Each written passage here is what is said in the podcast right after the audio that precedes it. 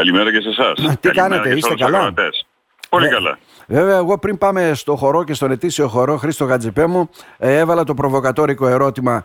Φέτος ο Χρήστος Γατζιπέμου θα μας τα πει καλά στις καρναβαλικές εκδηλώσεις ή θα δώσει τη, τη σκητάλη σε άλλον; Ετοιμάζεστε, θα διακομωδήσει, λέω και τον εαυτό του; θα διακομωδήσει. Οι καρναβαλικές εκδηλώσεις έχουν καθιερωθεί, ναι, ναι. επαναλαμβάνω. Ναι, ναι, τόσο στο παραδοσιακό μέρος όσο και στο πιο σύγχρονο μέρος της παρελάσεως. Τώρα, το τι θα πει και πώς θα πει ο καθένας θα δούμε πώς θα το οργανώσουμε γιατί ακόμη και τώρα δεν μπορώ να πω κάτι ξεκάθαρο ότι υπάρχει. Να, ναι. Υπάρχουν κάποιες σκέψεις και κάποιες συζητήσεις που έχουν ξεκινήσει ήδη για το πώς θα οργανωθούν οι αποκρίες.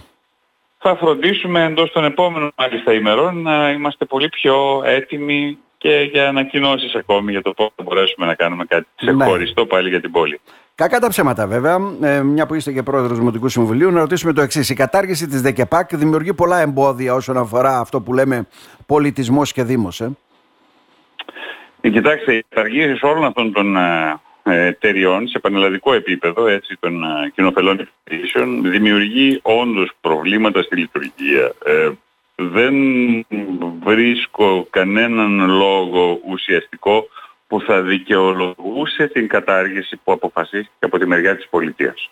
Mm-hmm. Από εκεί και μετά εφόσον αποφασίστηκε κάτι τέτοιο εμείς θα προσαρμοστούμε. Υποχρεωμόμαστε άλλωστε εκ του νόμου να προσαρμοστούμε και να μπορέσουμε να ξεπεράσουμε τα όποια προβλήματα ήθελε να δημιουργήσει η κεντρική διοίκηση. Γιατί τις περισσότερες φορές η κεντρική διοίκηση μας δημιουργεί προβλήματα που θα βοηθά να τα Παραβοηθά. Mm-hmm. Τώρα, Χρήστο Κατζηπέμου, πάμε σε αυτό που σας καλέσαμε σήμερα. Ετήσιος χορός του Συλλόγου, την Κυριακή 21 Ιανουαρίου και το μεσημέρι στις 1 η ώρα, βέβαια. Την Κυριακή το μεσημέρι λοιπόν στον Ποσειδόνιο, ο Σύλλογος Ευρυτών, το καθιερωμένο εδώ και 30 χρόνια έτσι, χορό του διοργανώνει, με κέφι, πολύ χορό, τραγούδι, την οργή του Ζαπάρτα από πάνω από τον Εύρο, mm-hmm καταπληκτικό βιολίτζι τον κύριο Ζαπάρτα, όπως μαζί και το κλαρίνο τον κύριο Παπαναστασίου. Τον κύριο Παπαναστασίου. Αυτό ναι. το δίδυμο γνωστό στην περιοχή, πάνω στα παραδοσιακά τα στρατιώτικα έχουν γράψει τη δικιά τους ιστορία και αυτοί εδώ θα μας κρατήσουν συντροφιά αυτή την Κυριακή το μεσημέρι στον ετήσιο χορό μας. Mm-hmm. Και είναι σημαντικό βέβαια που διαθέτουμε τέτοιους μουσικούς, αλλά και καλλιτέχνες και ιδιαίτερα βέβαια με καταγωγή από τον Εύρο οι περισσότεροι, για να το πούμε και αυτό. Είναι ένα φυτόριο τελικά ο Εύρος. Ε; Για που είστε και σύλλογος Είναι ένα φυτόριο ο Εύρος στην παράδοση ε, και νομίζω ότι εν πάση περιπτώσει ε, έχει, είναι περισσότερο κοντά σε αυτό που λέγεται παράδοση. Όχι μόνο λόγω πληθυσμιακού όγκου, αλλά mm-hmm. και λόγω σύνθεσης πληθυσμιακής κτλ. κτλ.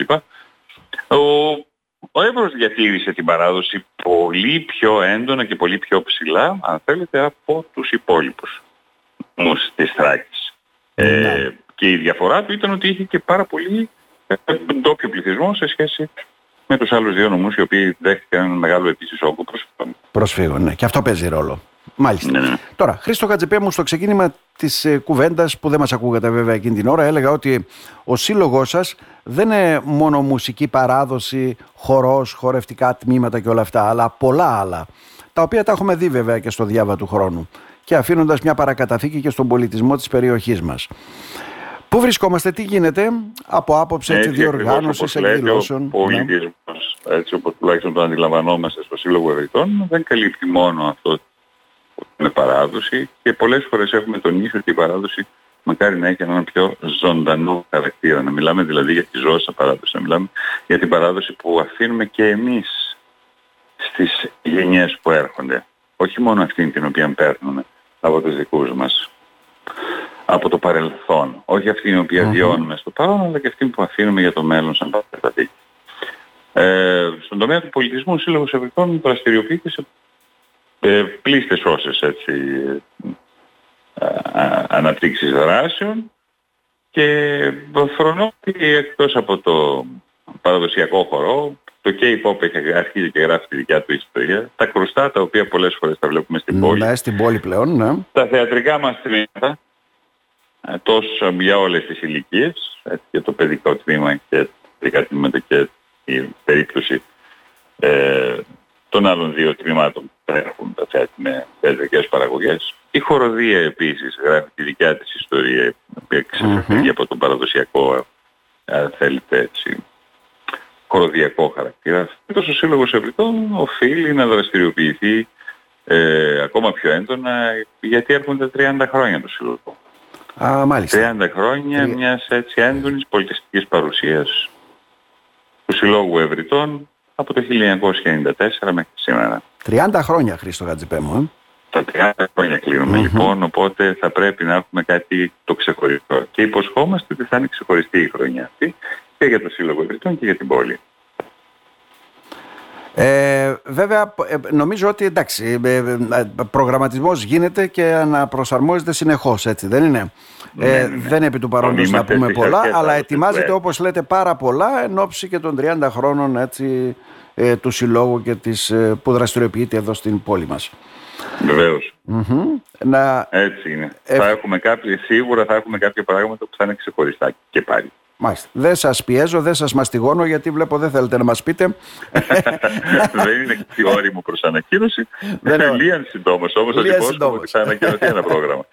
να σε ευχαριστήσουμε θερμά. Να πούμε μόνο έτσι για το χορό, δεν ξέρω, ε, προσκλήσεις αυτά στο σύλλογο. Προσκλήσεις υπάρχουν, μπορεί κανείς να τις προμηθευτεί από τον ε, σύλλογο έτσι, και τα γραφεία του.